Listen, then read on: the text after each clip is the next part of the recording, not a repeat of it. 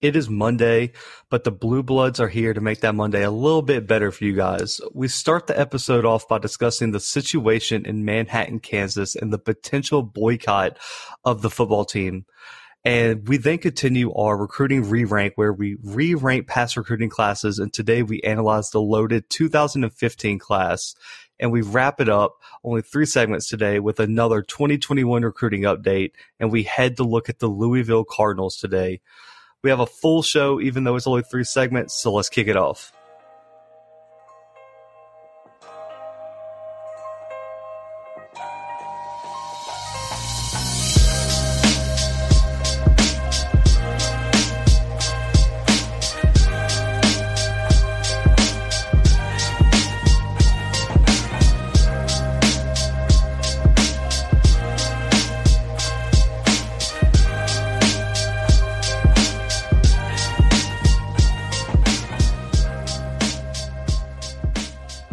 We want to start with this um, because, as we mentioned last episode, this is a great movement going across uh, college football. And this one kind of hit, hits a little bit home for me here, but late last week, Jaden McNeil, um, student at K State, president of the American First Students Organization at Kansas State, tweeted, Congratulations to George Floyd for being drug free for an entire month. And this kind of had the whole Manhattan community in the uproar and everyone was real, real upset about this. And Tee Denson, current K State cornerback, tweeted that he would refuse to play for a program that tolerates such ignorance like that. And um, Big 12 Special Teams Player of the Year Joshua Youngblood echoed Denson, Denson's sentiment and called for the K State administration to kick out McNeil. Um, Youngblood then released a statement on behalf of the entire football team that stated that the football team would not practice, meet, nor play until the university created a policy that allowed a student to be dismissed from the university for displaying openly racist, threatening, or disrespectful actions to other students or a student group.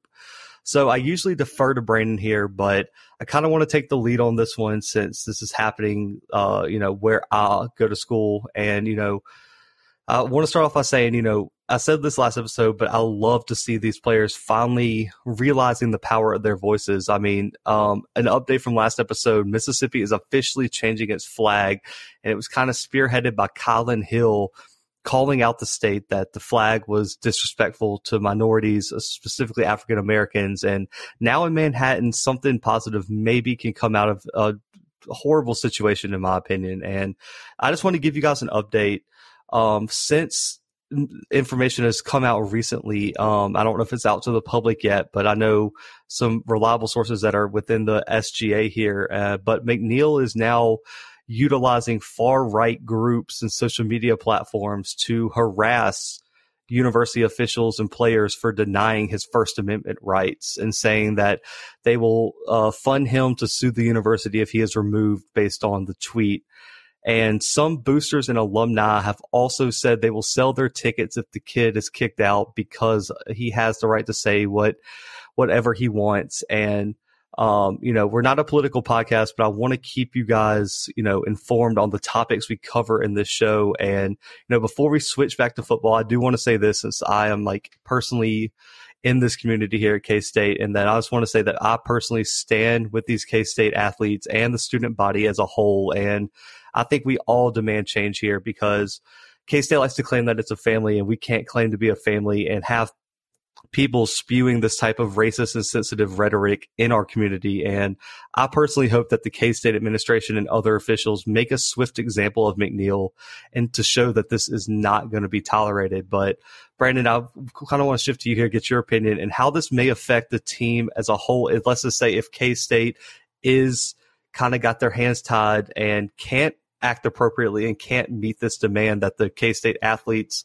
have demanded. And also, just a heads up that the basketball team and other uh, athletes that um, have kind of stood behind the K State football and said they will also boycott their sports if nothing is done. Yeah, it's definitely going to impact the, these these athletic programs of these schools. I mean, we saw you know the demands of Kylan Hill at Mississippi State, and we see what happened as a result of that. Um, it look it, it these players truly hold the power now. I don't want to say they hold all of the power. They are still in college. They are still amateurs technically. It's it's nothing like what's going on in the NFL right now, where Patrick Mahomes, Lamar Jackson, and other players are are, are threatening to not play for their teams if you know if things aren't changed. But it's pretty similar. I mean, these players are still making money for their universities. Um, the only difference is the talent pool is a lot wider in college, and so they could pull, um, you know, maybe some of these recruits, maybe some players that aren't willing to take such a stand.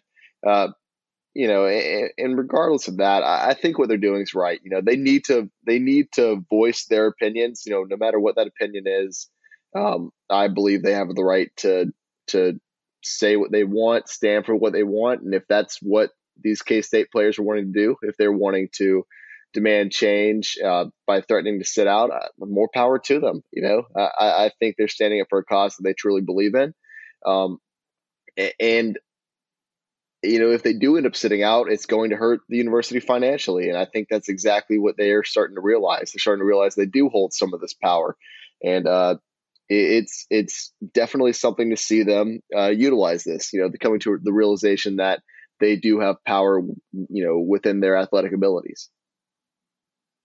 Yeah, for sure. And I mean, I, I, don't know about you. I mean, if I was Chris Klieman going into my second year after a really successful first year, I'm recruiting well, historically way better than K State's recruited in the past. I mean, you have to be at the president's house right now, right? Begging him to do the right thing. I mean, you're like you said, you're talking about millions of dollars. I mean, how many recruits and players and just the perception of K State is are going to suffer. I mean, if I'm a recruit, I'm committed to K State. I'm rethinking my commitment right now, at least. I mean, how could you not?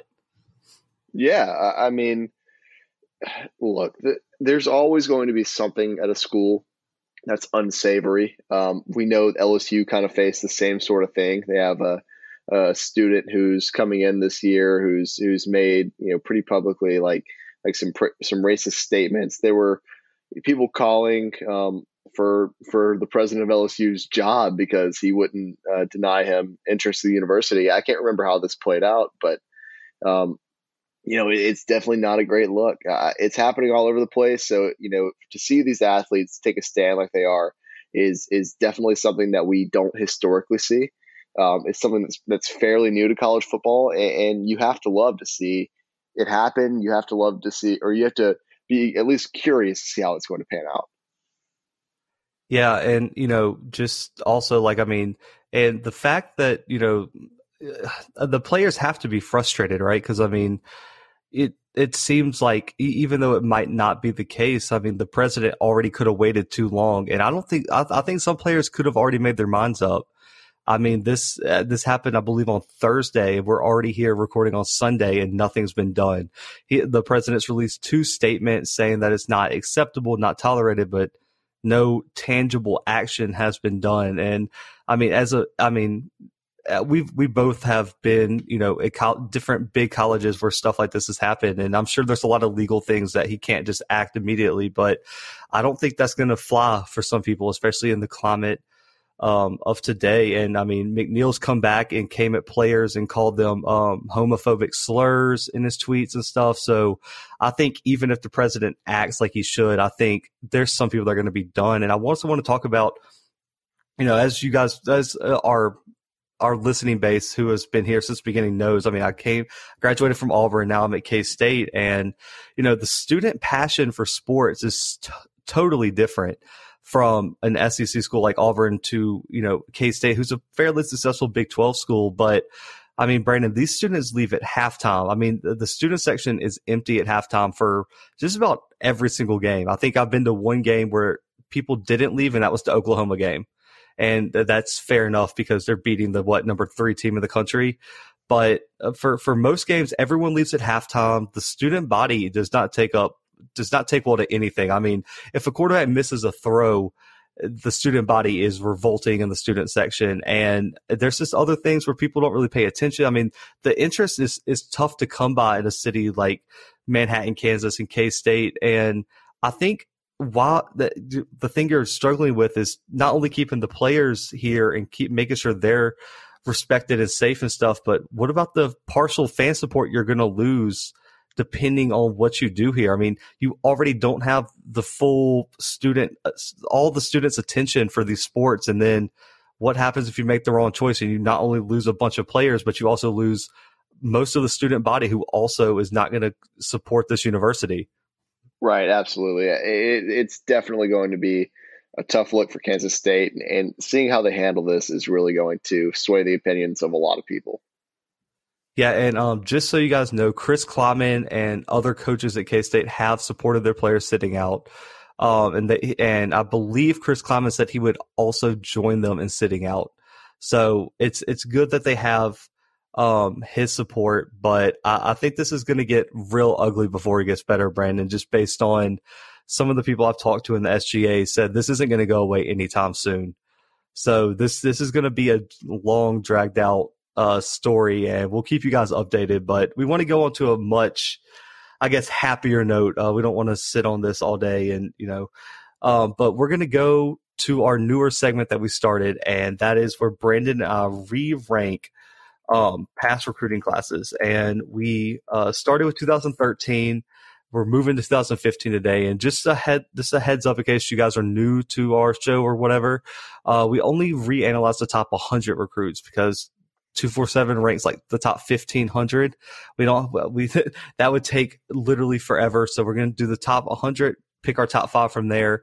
And this 2015 class was loaded. It was headlined, it was headlined by Trenton Thompson, who went to Georgia and uh, Martez Ivey, who went to Florida, and they both have respectable college careers in the SEC. But as, as, as someone who has looked at this recruiting class, I don't think it's gonna. I don't think either of them are gonna make uh, either of our top fives. And yeah. um, I don't. I, neither of them made my top ten. Just that's how loaded this class was, and I was I was struggling with a little bit of bias here. There were some good Auburn players in this class. I know I know Brandon probably struggled. There was a few good LSU players in this class too. So Brandon, as usual, we're going to snake this, go in reverse order. So, who is your number five recruit in this 2015 class? So, first of all, Zach, I want to say not only are you low down, but you're also dirty for for only letting us analyze the top 100 because uh, Joe Burrow was in was on this list at yeah, four, I knew that number, was coming at number 210. So we couldn't we couldn't list him, but he was in there. Um, yeah, so, he would he would most likely be number one, guys. yeah, so I, I, actually I have two quarterbacks on this list, but um, but to start, I'm going to go with my uh with my number five player um of this draft class, and you know Zach told me we're not looking at NFL at all, so good thing for that. I'm going with Josh Rosen at my number five player in this draft class. Um, I think he Come ended up. Are you serious? In college, he was fantastic. But but Oh man, I can't wait to go through my list. I cannot believe you put Josh Rosen over some of these players. Oh my lord. I mean, you're acting like it's ridiculous. O- over his career, he had a 61% completion rate. He had nearly 10,000 yards passing. And that's, I mean, his freshman season, his true freshman season, he had 3,669 yards passing. In his in his junior season, right before he went to the NFL, he had 3756. I mean, the guy I mean, you remember him in college. I understand he was a little bit unsavory talking about talking about schools in the SEC, and so we get we get it, Zach. You're biased. I mean, we understand, and so that's probably why you hate him. I don't really understand it, but I think he had a fantastic college career, and I think that he makes for a pretty good quarterback, especially in college. Um, at UCLA, he did fantastic things, you know, over over his career. Um, I, I mean, I don't I don't really know what to say. I, am the heart guy. I'm going with what I yeah, remember, Zach. That, that, you don't know what to say because he's not a top five player in this class. That that's that is why you're running out of stuff to say. There's no way you looked at this class and he was he was a top five player. Oh. I am I, am outraged on this podcast right now. I'm um, outraged. I mean, I'm you, upset. You can be whatever you I want. Mean, There's a reason I, he was taken number ten in the draft right? Yeah, there, there was, there was, but it's because NFL teams reach for quarterbacks every year. I don't know about that. And I mean, uh, listen, you say I have a bias. I only have two SEC players out of my top five. The rest come actually. Uh, it's funny because like there's a conference so I think has more players than even the SEC in my list because I thought the ACC was loaded in this recruiting class. Um, but I don't know, man. Josh Rosen, I don't even know if he'd make my top eight in this class. Okay. Well, who, who do you have number five? Number five, I have Derwin James out of Florida State, defensive back. He was also the fifth overall ranked recruit in the original cycle, so he's stuck right where yeah, he is. Real, but real, real original, he, Zach. Um, you know, he sticks at the same position here, Brandon, but he probably outplayed his number five ranking anyways. But I think the top four people are going to end up going down as college football legends, especially my top three.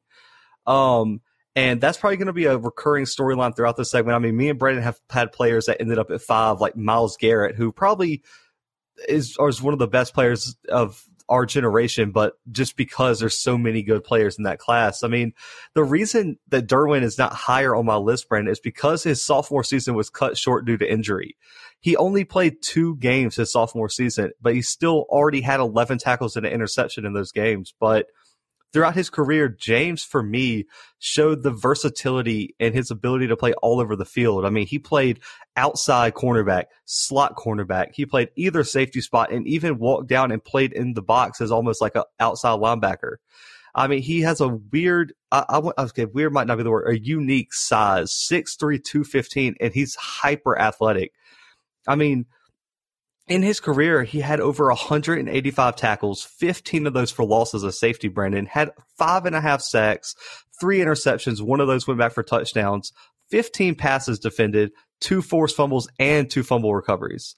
He was top six in his conference for passes defended in 17 and also averaged 28 yards per kick return in 2017. I mean, for me, James is one of the best DBs in recent history and has even carried that talent. we can't look at the NFL, but I would say Derwin James has had a very successful NFL career so far. Uh, and that might be an understatement. He's probably one of the best DBs in the league. And I think Florida State, if they could, would absolutely have Derwin James back. Oh, absolutely.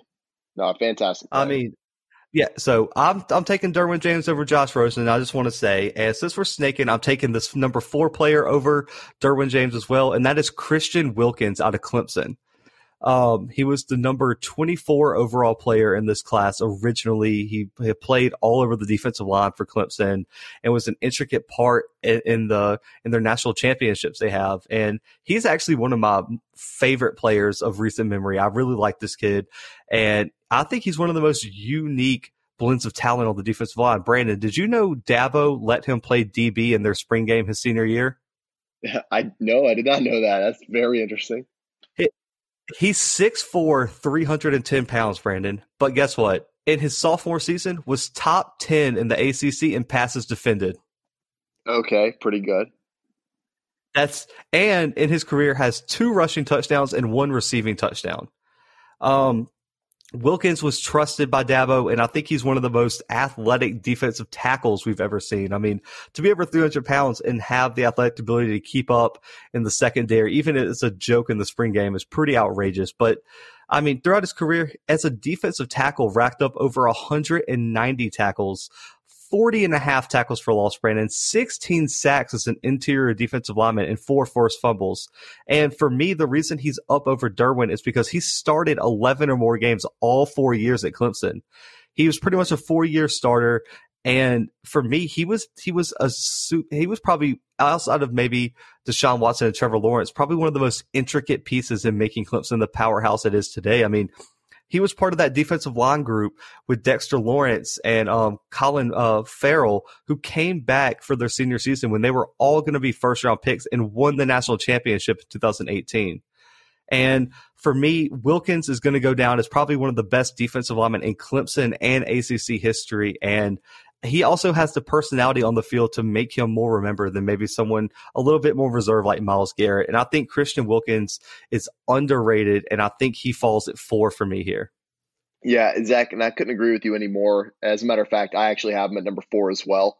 Um, so that worked out really well. You did all the talking for me, so now I can just move on to number three. Fair enough. Fair so enough. My number, so my number three player, I mentioned I had two quarterbacks in this list, and everyone who knows me knows um, that I let one year uh, do all the talking for me, and that's why I'm going with Kyler Murray at number three here. Uh, Kyler Murray was what was he? He was like uh, I can't remember his ranking in, in, in this list. I think it was 30, he was 34th. 34th. 34th. Yeah, he was 34th. Um, going into going into college, obviously committed to Texas A&M. Um, his freshman season, he played in eight games. Uh, I, I mean, he, he did what he did. You know, he, he was not he was great, not, not- great, not great. And then he then he went to Oklahoma and played behind Baker Mayfield. So he ended up playing in seven games because that Oklahoma team was just dominant. Um, yeah, I, I mean, he didn't do much there. He only he only um, I believe he only had 21 passing attempts that season. Not great, yeah, but you know what he did?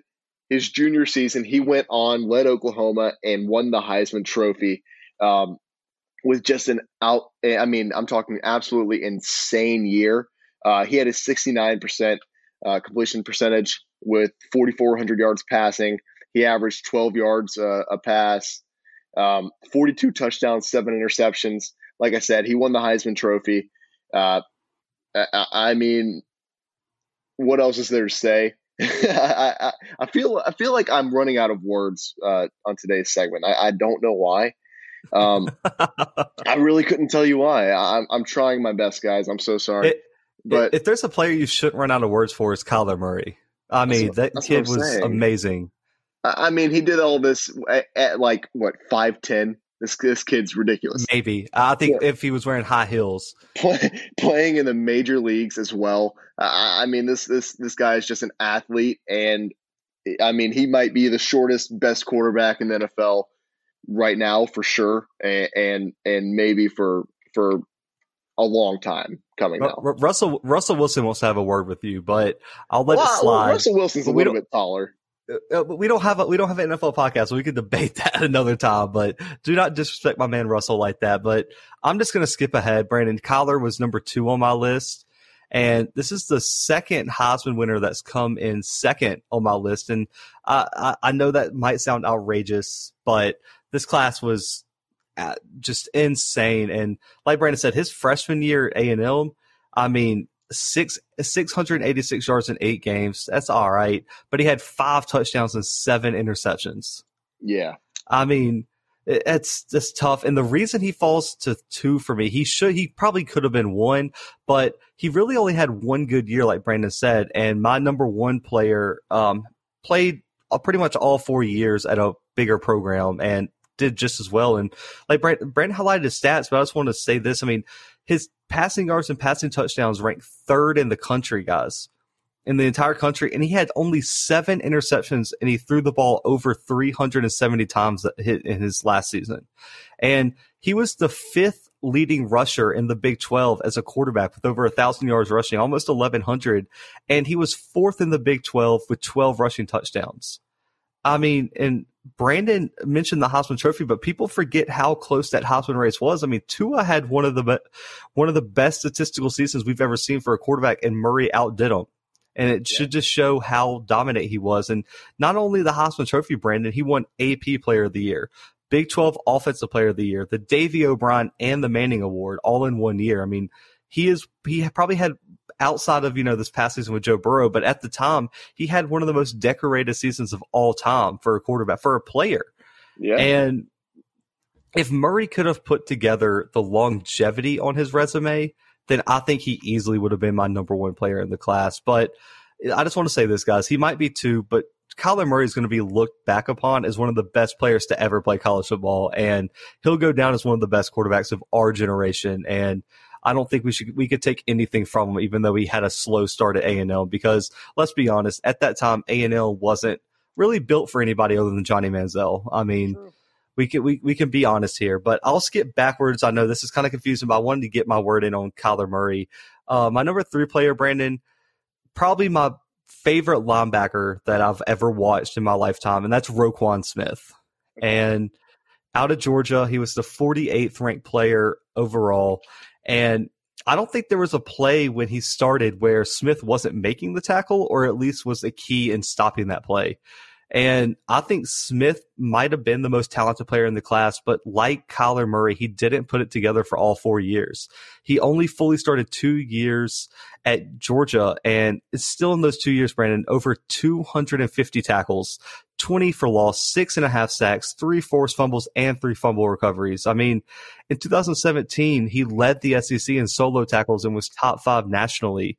He was top five in forced fumbles in 16 and top three in tackles for loss in 2017. And you you want awards on this list, he won the Butkus Award, the SEC Defensive Player of the Award, and was a consensus All American. And there was talk late in the season that he might should get a Heisman vote because he was the best defensive player of that year. And 2017 is the year that Roquan and this Georgia Bulldogs team went all the way and was really one play away from winning the national championship over Alabama. And that Georgia team is probably one of the even. I, am sorry, this might be a little controversial. I know Georgia won a championship in the 80s.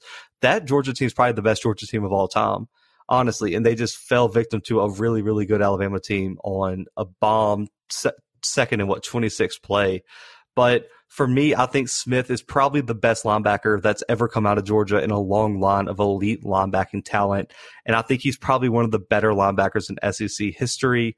And, you know, it makes it outrageous that he's only third in this class. But once you hear my number one player, it's all going to make sense to you guys. Okay. So with my number two player, I'll go ahead and move forward. Um, I've got a player. Everyone knows that I'm I'm an offensive minded guy, so I, I don't know. I, I have Saquon Barkley. Um, I think over his career, he had just absolutely consistent, insane numbers. Obviously, capped off with the 2016 season that uh, I mean, he just went absolutely insane.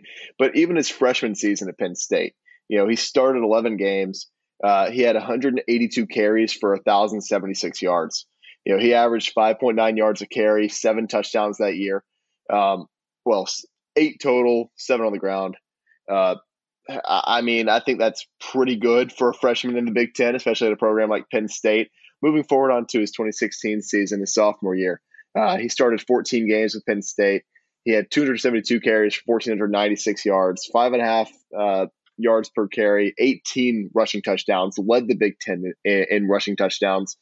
Um, four receiving touchdowns, and he started returning kicks that year. He didn't do a whole lot that year in, in terms of uh, kick returns, but his junior season, his final season at Penn State, he had 217 carries for for nearly 1,300 yards, 5.9 a carry, 18 rushing touchdowns again. Led the SC, or led the Big Ten in rushing touchdowns once again, um, and, and, he had three receiving touchdowns. Uh, and and I think I'm not going to say the most impressive part. I will say the most impressive part is, that he added on these kick returns, um, you know, onto his repertoire. Uh, he had 15 kick returns over the uh, span of the season for nearly 500 yards, and he took two to the house. Uh, I mean, he averaged 28.4 yards per return uh, his junior season. Uh, I mean, it's absolutely crazy that he wasn't even. He didn't really win awards in college either, which is a really crazy thing. Yeah, I mean, he got Offensive Player of the Year in the Big Ten uh, in 2016 and 2017. But I mean, other than that, he, he wasn't up for any awards. And I mean, I think that's just uh, a testament to how stacked this class was. But for, for me, he kind of flies under the radar for players in this class. Uh, I know it's kind of hard to say that Saquon Barkley flies under the radar, but I truly think he did here. Brandon's out here cheating, not using the composite. I was sitting here, I was like, man, I did not see Saquon in the top 100, but he was 120th in the composite, 80th oh. in the in the 247. So I was like, did I totally overlook Saquon? I did not, but we'll let Brandon slide there. I like Saquon. He would probably be in my top five if if I was saw if in the composite he was in the top 100. I was sitting there, I was like, I went back through while you were talking. I was like, there's no way I missed Saquon because yeah, like I got everyone I saw him at 77, name. and I was like, I was like, yeah, 77, let's do it. Uh, killing me. So I thought you were gonna go with like Derrius Guice or somebody, you know, being no, the LSU fan you are. I left I left Derrius Guice off of this list, which is nuts. Uh, I know that I probably should have. you know, I should have I should have let my biases get the best of me, but I figured number one. Yeah, no, well, my number one, my number one should be Donte surprise. Jackson. What's that? I said you want Donte Jackson at number one. No, gonna put Blake Barnett at number one. Actually, um, oh, that's, all, that's real bad. I know it's tough. No, my number one player is a player that continues to impress me even to this day. Um, and I don't think that you're going to have him, Zach, which is kind of nuts to me that he's not going to end up on your list. I heard you say you had a four year player on your list. Um, I've got a player that that finished after his junior season, um, in Minkah uh, Fitzpatrick. Yeah. And Minkah no, Fitzpatrick. yeah, it's mine. Oh, I, I said four. I meant three. It's Minkah. Like it's not even close. I was about to say. I was. I was about to burn yeah. you up. Uh, yeah, it just Dude, to on this on, on this podcast. I've said Minkah Fitzpatrick is my personal favorite player that I've ever watched in my life, outside of maybe Reggie Bush. My favorite defensive player. Well, Zach, go ahead and take it away because I'm I'm obviously pretty short on my words today, and there there there should be a lot to oh, say oh, about Minkah Fitzpatrick. I, I, I, got you covered, guys. I mean, my respect for this guy runs deep, and I think he's underappreciated. I mean, I hate Alabama guys. I mean, my hatred for Alabama runs even deeper, but Minkah Fitzpatrick was amazing to watch. It, you know, I watched the, most of his games, and for me, Brandon, this, you know, this is not a hot take at all, in my opinion. I think he's the best SEC defensive back of all time. Oh, absolutely. And and he comes in at number one. And if you wanna if you wanna argue, hit us up in the comments when we post this episode. Let us know. We can bring you on the pod. It don't matter. We can go at it because Minkah Fitzpatrick's number one. I mean, as a safety, uh, over 170 tackles, 16 and a half for loss, nine interceptions, and he took four of those interceptions for touchdowns. He had 24 passes defended, two forced fumbles, and this is all while playing in the toughest conference of college football at the time. And you want decorations, you want awards, a two time consensus All American, a Bednarik Award winner, and a Thorpe Award winner. And his just ability to be all over the field at all times is just has blown my mind. He has the explosiveness unlike any player I think I've ever watched. And he's 11th in the in, in NCAA history in interceptions taken back for touchdowns, and he's third in SEC history. And he's also top 20 in SEC history in passes defended all time. And that's as a safety. That's not even as a main corner. Right. And he led the SEC in interceptions in 2016 and you know, he was top 11 in interception return yards in SEC history and I mean, it's just it blows my mind, man. And you know, Nick Saban's not one to gush about players, but if you don't think Minkah Fitzpatrick was the most trusted and beloved defensive players or just players all time under Nick Saban, just go watch some of the interviews, man. Nick Saban loves this kid. Nick Saban understands how talented this kid is. And I think if, if it came back to it and they got to re-rank this class, I think every single school in the country would put Minkah Fitzpatrick one. I just want to say this. He is so underappreciated because of where he went if he was doing this stuff on any other team other than Alabama, because they're so loaded and he probably got helped by so and so and this and that, it's like, I promise you, Minkah Fitzpatrick would be more appreciated if he went and played at, let, us say, Michigan or Washington or Oregon or something like that. But Minkah Fitzpatrick's going to be in the College Football Hall of Fame one day. And I think experts will look back as rank Minkah as one of the best DBs to ever play college football. Absolutely, and you might even be underselling it, Zach, because this guy.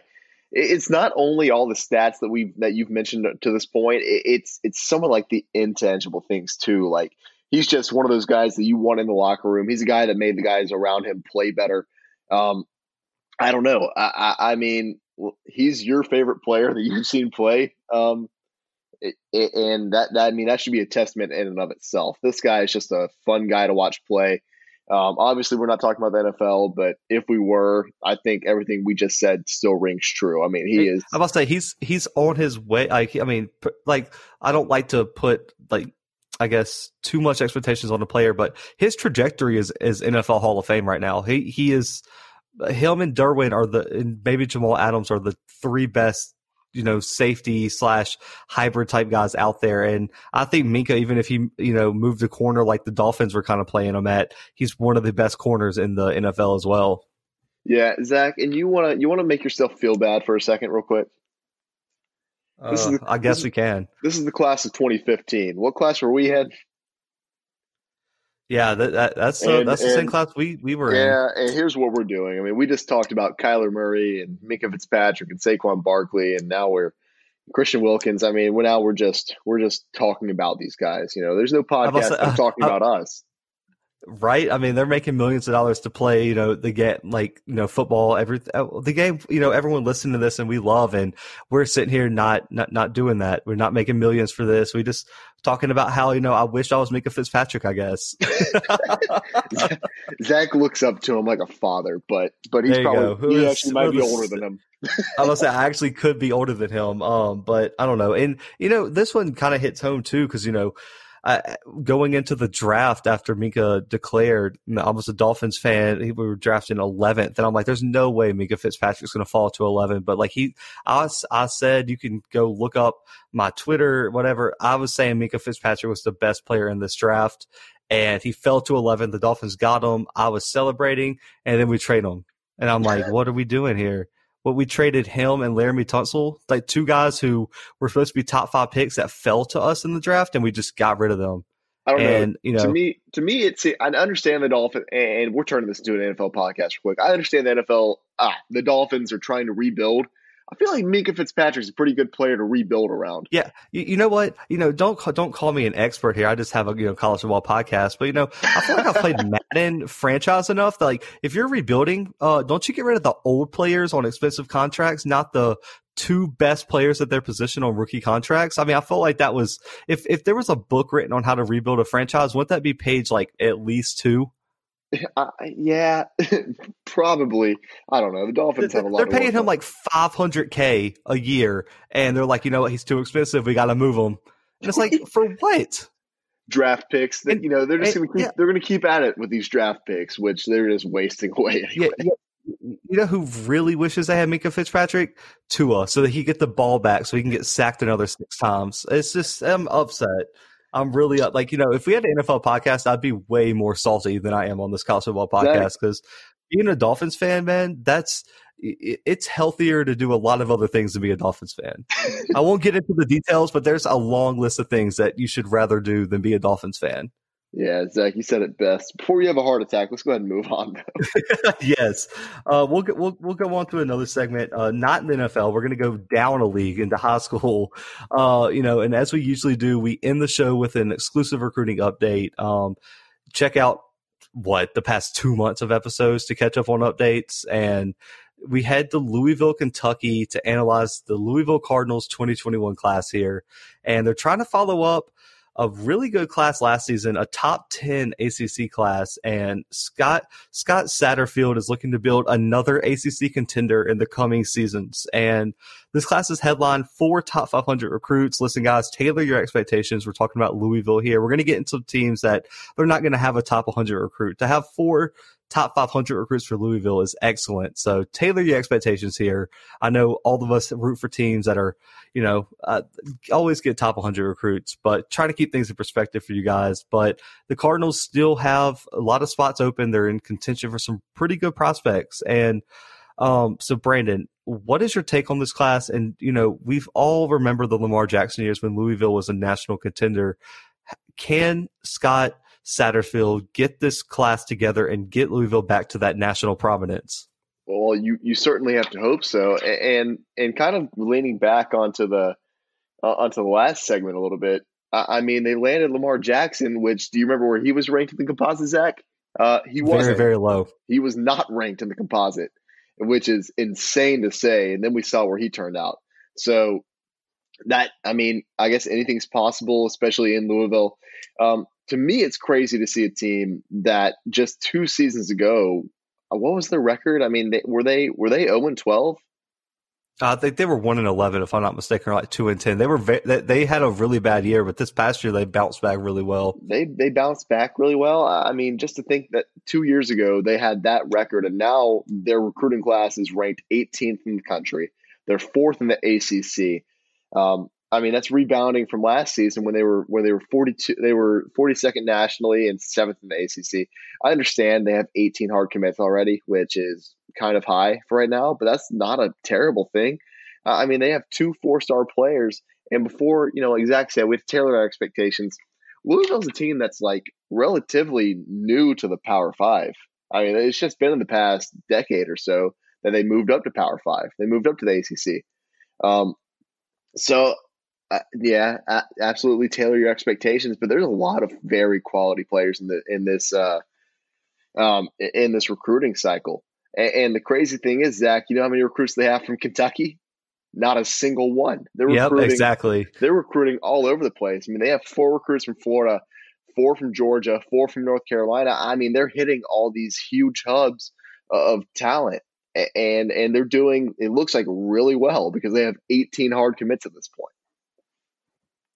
Yeah, I mean, uh, I'm absolutely impressed with the national impact this class has. I mean, Brandon, you mentioned it. No recruits from Kentucky, but they have Washington, Illinois, North Carolina, Georgia, Florida, and other states here. And I was really shocked because I was not expecting to see that from Louisville, who a lot consider still a kind of rebuilding program here. But, and for a COVID altered recruiting season for them to be going out and getting these recruits from all these other states is I, I don't know how they're doing it. Yeah, it, you know, and and you mentioned it already, but they have one recruit from Washington and they have one recruit uh, from I'm sorry, two from Illinois, but their recruits from Washington and Illinois are up there at the top of their of their uh, recruiting class. I mean, Jere Williams Obviously, it, it, it, he's an outside linebacker from from Washington.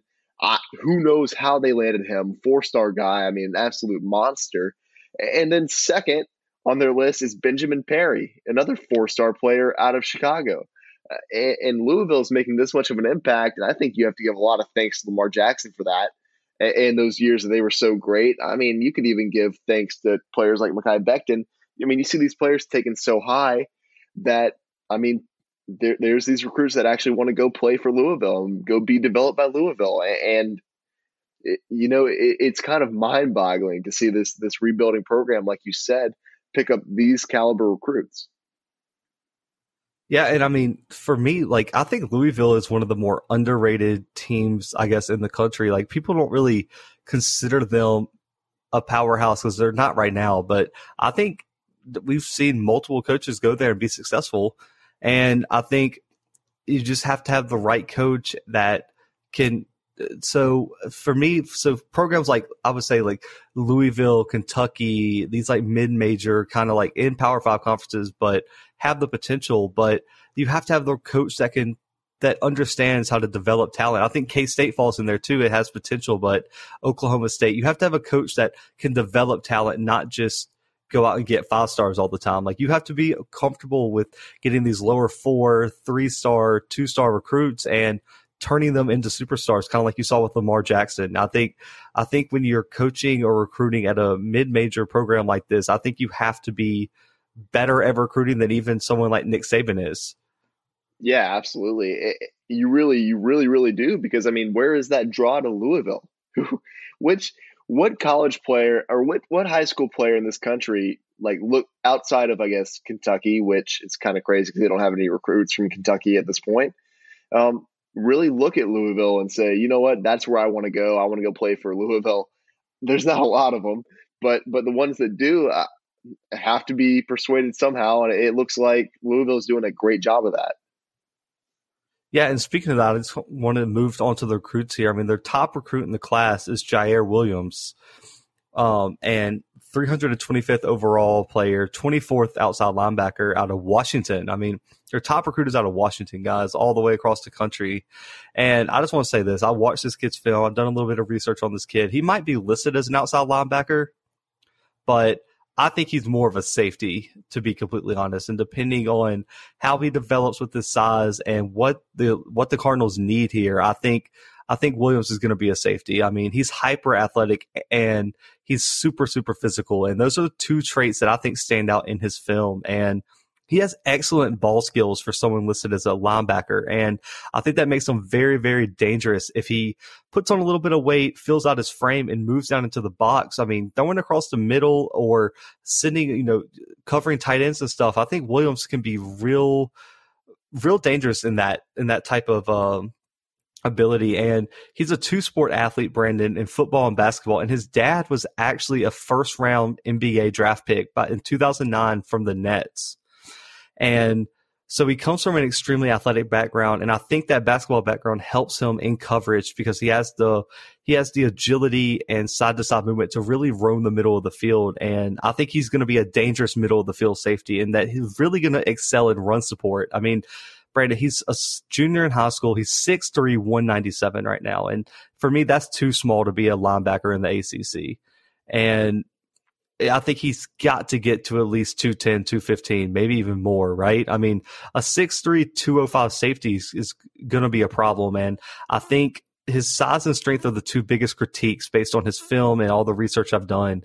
But I think both can be improved improved upon once he reaches to campus with the proper weightlifting program, proper nutritional program, and just a proper coaching and the the ability Louisville has been has shown to develop some of these players. I think Williams is going to be an excellent addition to this team. Yeah, absolutely. I mean, I couldn't agree with you there more. I, I think he's an absolutely. I mean, he, he's a crazy good player. Um, moving him back to safety is going to be a problem. is. I mean, he's going to be a huge safety. Um, you know, and, and I think that he has a full. I mean, he has another full year to put on more weight before he gets to college. Then he has an entire off season before he starts actually playing, assuming he signs. Uh, he, he enrolls early. Um, then he's got time with his team to to grow, to put on more muscle mass, and he could end up uh, playing outside linebacker. And I say all of this to kind of preface. Um, Zach and I normally do a player that kind of flies under the radar. Um, I'm going to go ahead and do mine. Uh, Zach, I don't know if you had more to say, but I'm going to go ahead and do my player that's flying yeah, under go the ahead, radar. Yeah, so I've got Jackson Hamilton um, out of Roswell, Georgia. Uh, I mentioned how how Louisville is really going out and and, taking these players uh, from these states that have, I mean, just great, great football talent.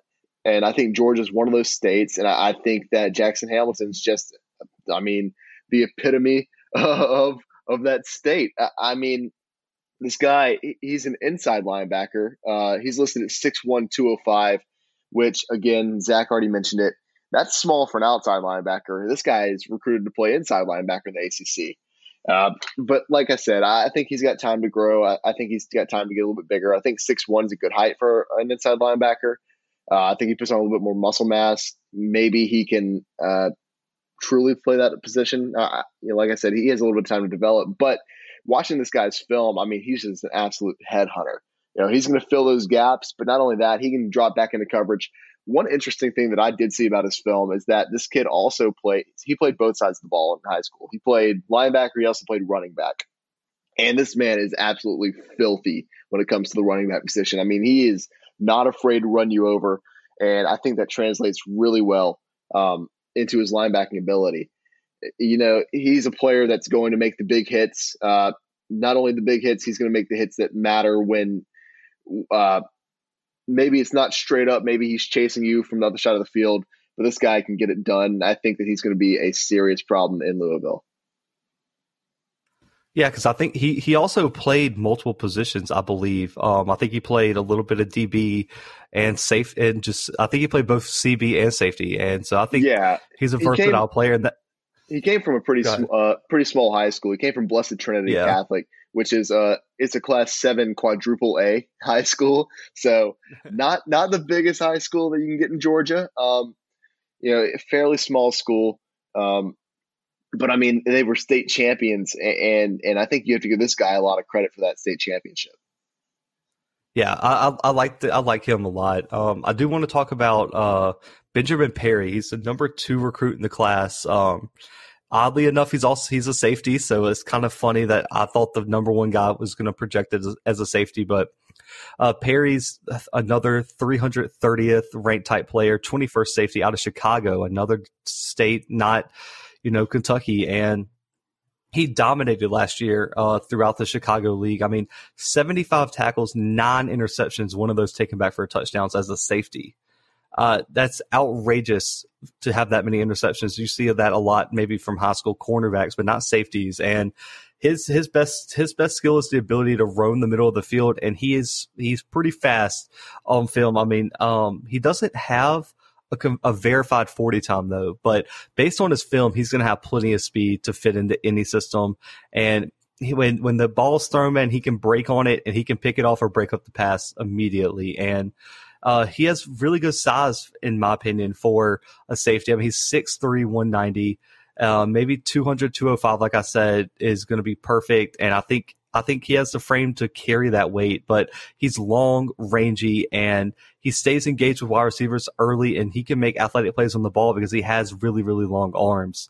And there's a few spots in the film where he jams the receiver at the line, and he turns those he, he usually turns those plays into picks or broken up passes if the quarterback some for some reason throws his way. And I really like Perry. And if Perry develops like he should, I think Perry and Williams are going to make for a very, very dangerous duo in Louisville, especially on the backside of that defense. And, you know, so for my underrated prospect, Brandon loves this, but I mean, listen, guys, I love 247 and their rankings, their composite, their individual, whatever. But sometimes I see this prospect and I wonder, how did they miss on this guy? And today, Brandon, it is the, he's probably the lowest ranked recruit I've ever, that he's technically not ranked, but I did some research. He is the 1,325th ranked recruit in the country. He's the lowest ranked recruit in this recruiting class out in North Carolina, and it's Raheem Craig. Um, okay. And he, I think he, he, right now they have him projected as a DN, Brandon, but you know ACC foot, Power Five football, ACC football at six three two twelve. That's probably too small to play defensive end in the ACC.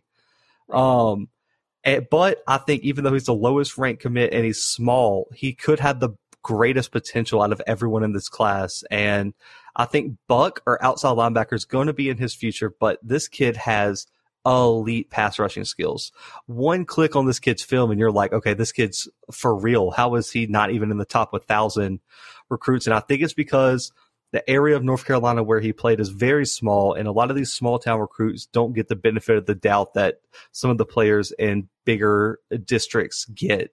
And I think his hand movement is some of the best I've seen where I mean, blockers can't get their hands on him, man. He has ex- excellent, excellent, uh, just defensive skills to get those offensive tackles' hands off of him. And being so small, he has excellent bend around the corner. And most of these offensive tackles that he plays against aren't athletic enough to really defend him. And he, he tears them up, Brandon. I mean, last season, Brandon, as a defensive end, 89 tackles, 21 and a half tackles for loss, 10 and a half sack, and three forced fumbles. I was about to say, you know, watching his tape because I mean, I watched it preparing for this segment. Um, he has he is he just has like six minutes of tape that are they're all tackles for loss. It's insane. Like sacks. I mean, catching the running back as soon as the ball's handed off. This guy is a monster, and I don't understand how he flew under the radar either. I mean, for an undersized defensive end to have 10 and a half sacks, 21 and a half tackles for loss, and almost 100 tackles as a DN, that's I, that's outstanding. I don't care what district you play in. I don't care how big you are. That's outrageous. And based on his film, any size that Craig may be lacking, the physical play he brings to the field makes up for it. I mean, Brandon, you watch this film. I mean, the the film is full of blockers being blown up, big hits, playmaking ability that you know he he he will bring his 100 and 110% every single play and I think I think that's more important than size at this point, especially as a junior, because we've seen people had growth spurts way later than junior year of high school. Absolutely. So if this kid shoots up, he easily, easily could have the talent of a four or five star recruit and be at Louisville as an unranked recruit. Right, and you mentioned the thing about him just blowing up blockers. I, I believe, if I remember, if I'm remembering correctly, the the very first play on his Hudl highlights it was they, they they they handed the ball off to a running back and they had a fullback blocking for him. And he just, I mean, I'm talking about bodied this fullback and then I'm about to say he tackled both of them at the same time. He tackled nuts. them at the exact same time. It was outrageous. And guys, if you're looking for these Hudl highlights, I don't want to, you know, we do this audio only podcast. We can't really put the we can't visualize this stuff for you, but 247 has all the Hudl highlights on all the players' profiles that have them. Go check out some of these underrated players and let us know what you think. But yeah, Brandon, I mean, he tackled both of them immediately. It was like set hut, handoff, bang. He was right there. And I, I love it. And I think he redshirts, Brandon. Let's be honest here. I mean, you're coming in as a not even a top 1200 recruit.